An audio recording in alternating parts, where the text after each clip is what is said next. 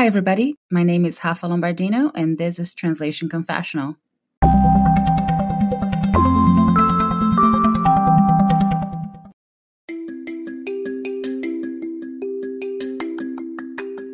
What is the most fundamental tool translators have? Yes, our language. And we must be the grammar and spelling police, not only when we're working on a project, but also when we're communicating with clients or interacting with peers online. We must use our language as well at all times. With that in mind, one tool I've been using for a while now, and I do use it constantly, is Grammarly. I've activated it on my email so I don't make any mistakes when sending a message to a client. I also have it available to me in Google Drive so I can use it when reviewing my students' translations into English or when I'm writing my own articles and brainstorming podcast episodes. And because I do translate into English very often, the premium version helps me keep my last draft sharp and ready for delivery. If you'd like to try out the world's best automated proofreader, visit bit.ly slash tc dash grammar. It's easy to remember. TC stands for Translation Confessional, followed by Grammar. Once again, you can visit Grammarly at bit.ly slash tc dash g-r-a-m-m-a-r. Keep your English sharp.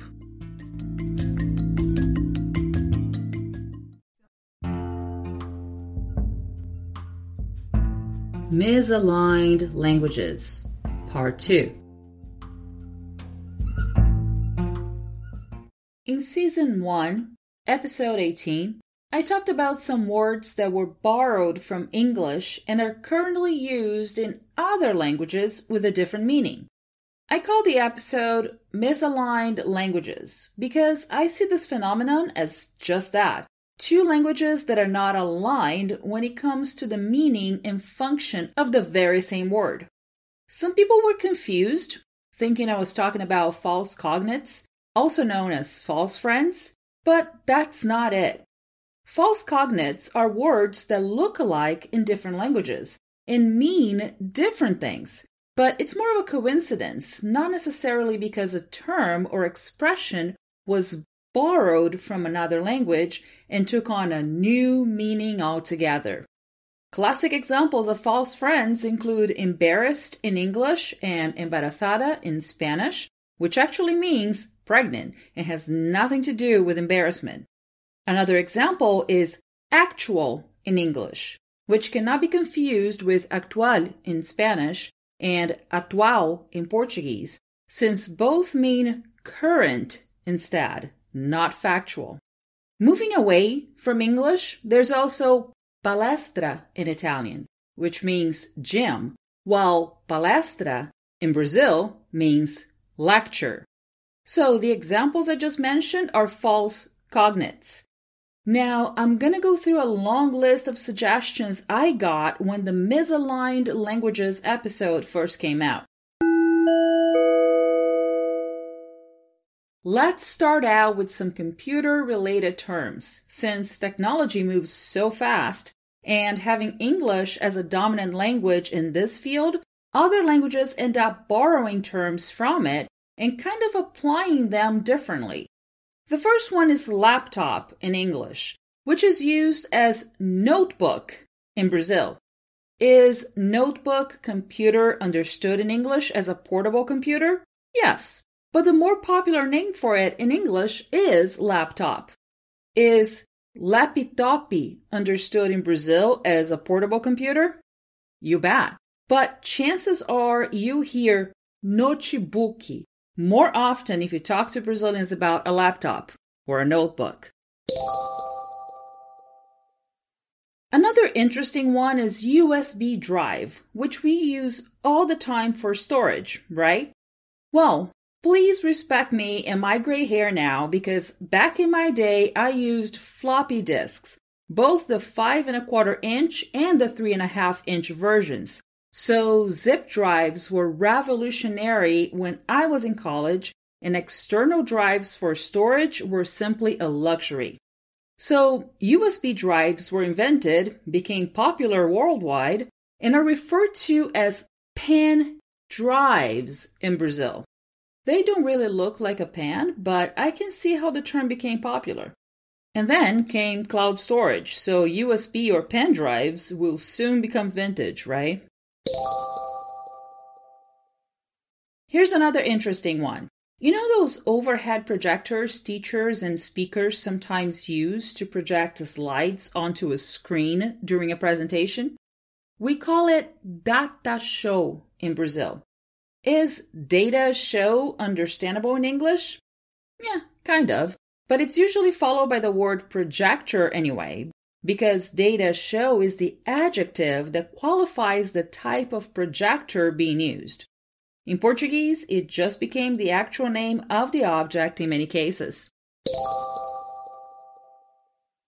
There's also one that may cause some confusion for international travelers, and I was reminded of it by fellow Brazilian translator Andressa Medeiros. So, if you have an unlocked smartphone, that is, one that you can use with local carriers wherever you may be traveling to, what you need is a SIM card that will allow your phone to use the service of a local phone provider. Well, in Brazil, we simply call it a chip, that is, a chip. Whenever I'm in Brazil, I get to buy a prepaid SIM card so I can use my regular phone. All I have to do is go to a phone provider kiosk or store at the mall, or even a newsstand, to buy a chip.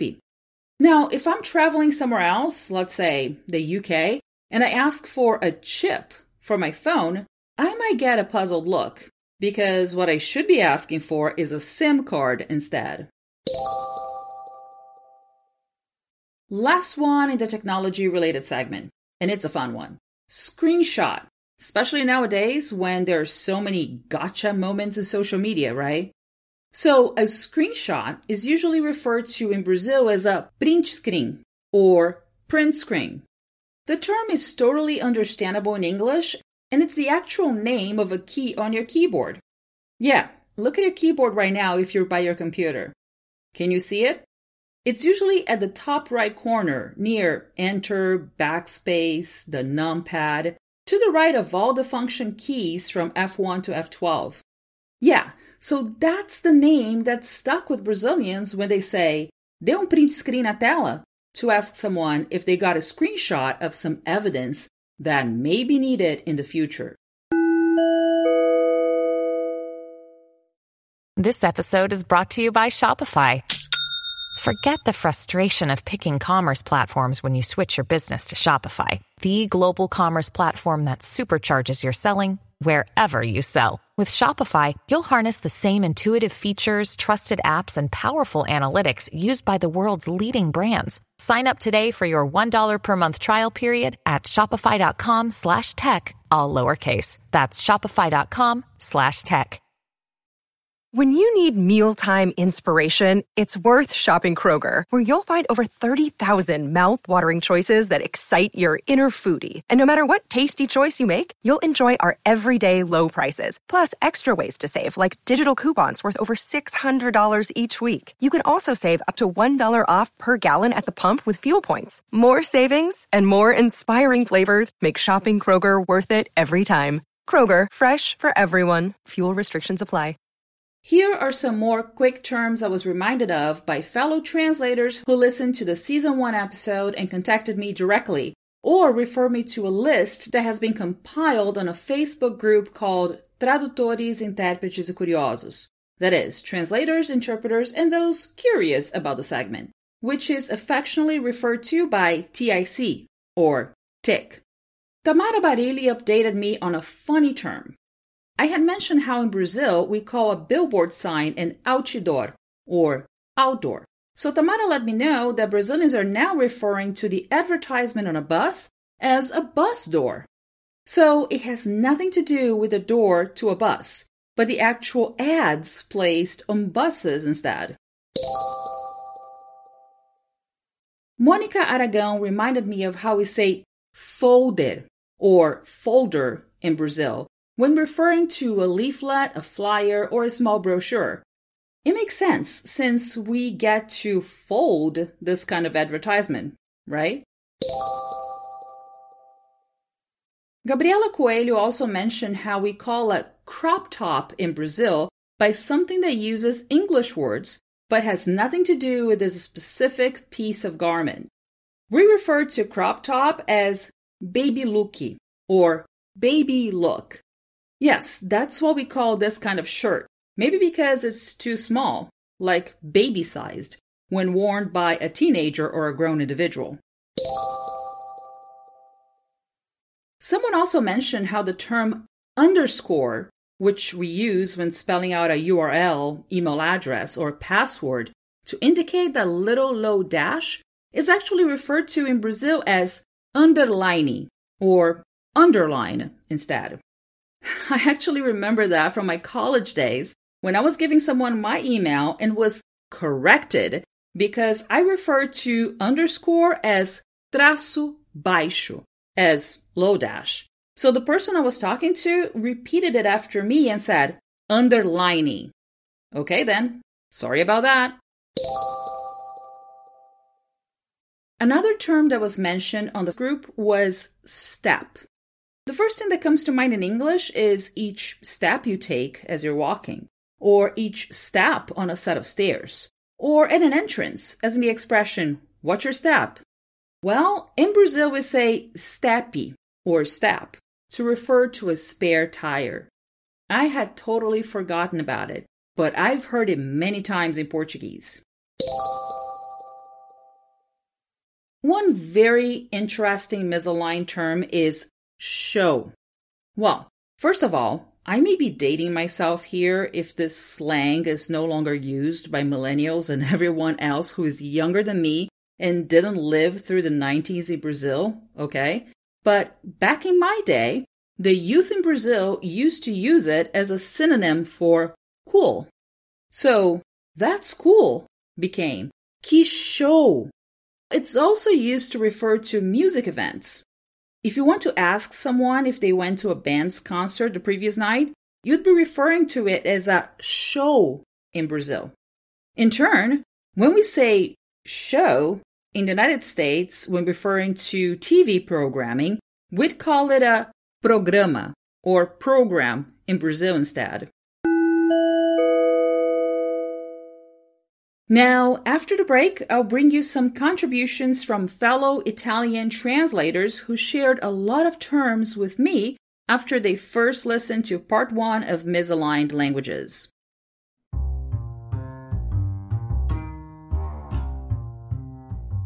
Before we continue, I wanted to tell you about Better World Books. It's a great website to search for new and used books in several categories. You can find textbooks about translation, interpretation, and languages, as well as translated and original fiction and nonfiction. Some deals qualify for free shipping, which can really come in handy when you're on a budget. If you'd like to check out Better World Books, go to this webpage, bit.ly slash tc dash bwb. It's easy to remember.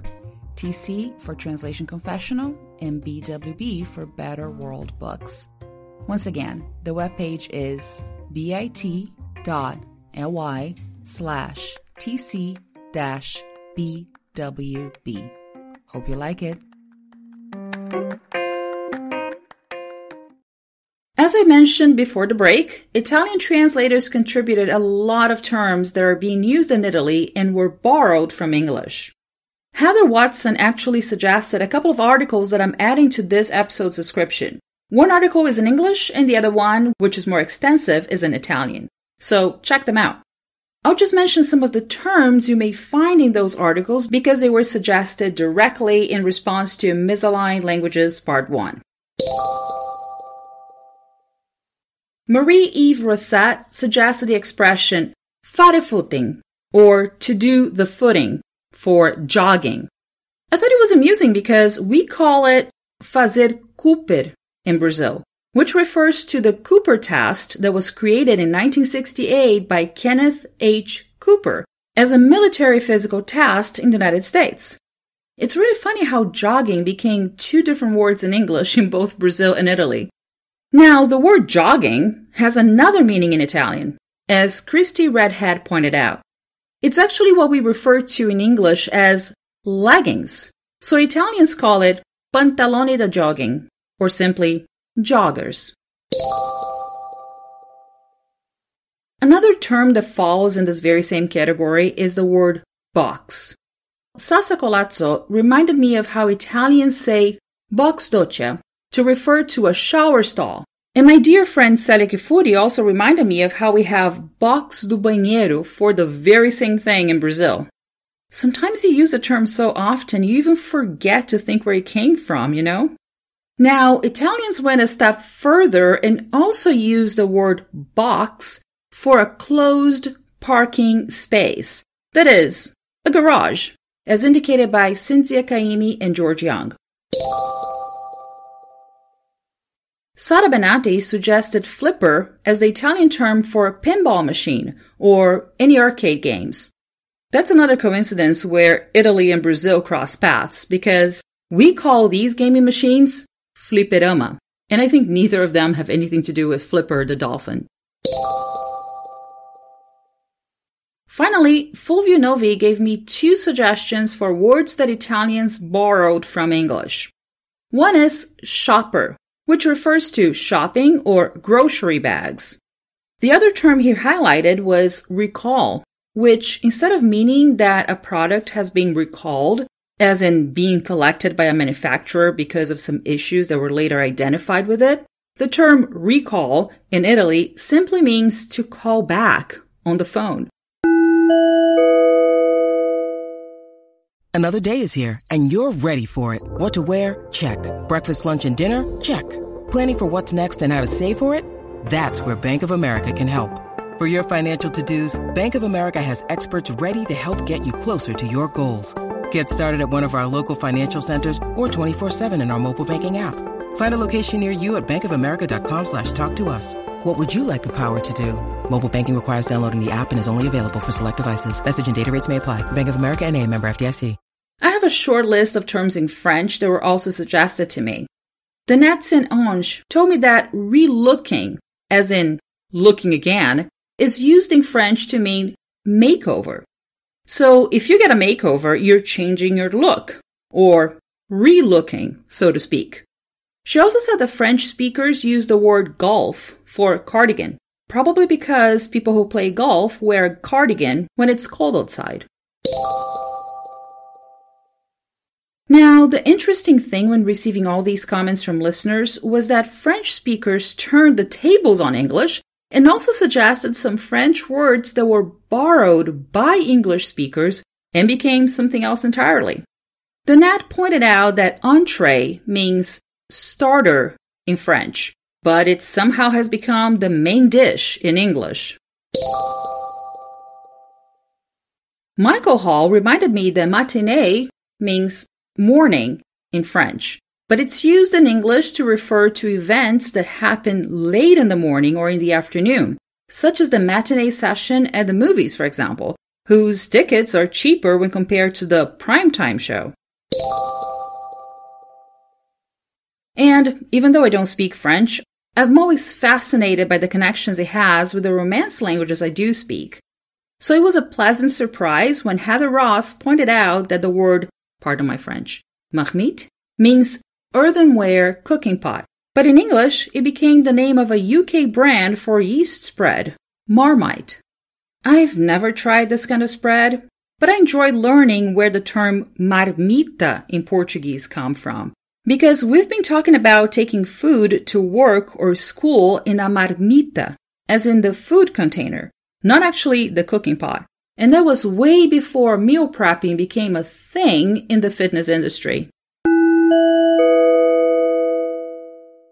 Well, these are the terms I compiled after getting some feedback on Season 1, Episode 18 Misaligned Languages.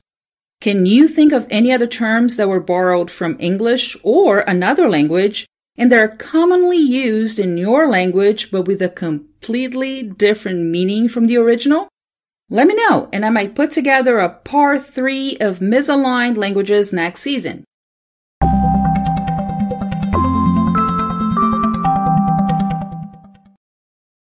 Send me an email at rlombardino at wordawareness.com or leave a voice message on my anchor page. If I get enough feedback and voice messages, I can go back to the subject and post a special podcast episode with everyone's opinion on this very same theme. By the way, my anchor page is anchor.fm slash translation dash confessional. I look forward to hearing from you.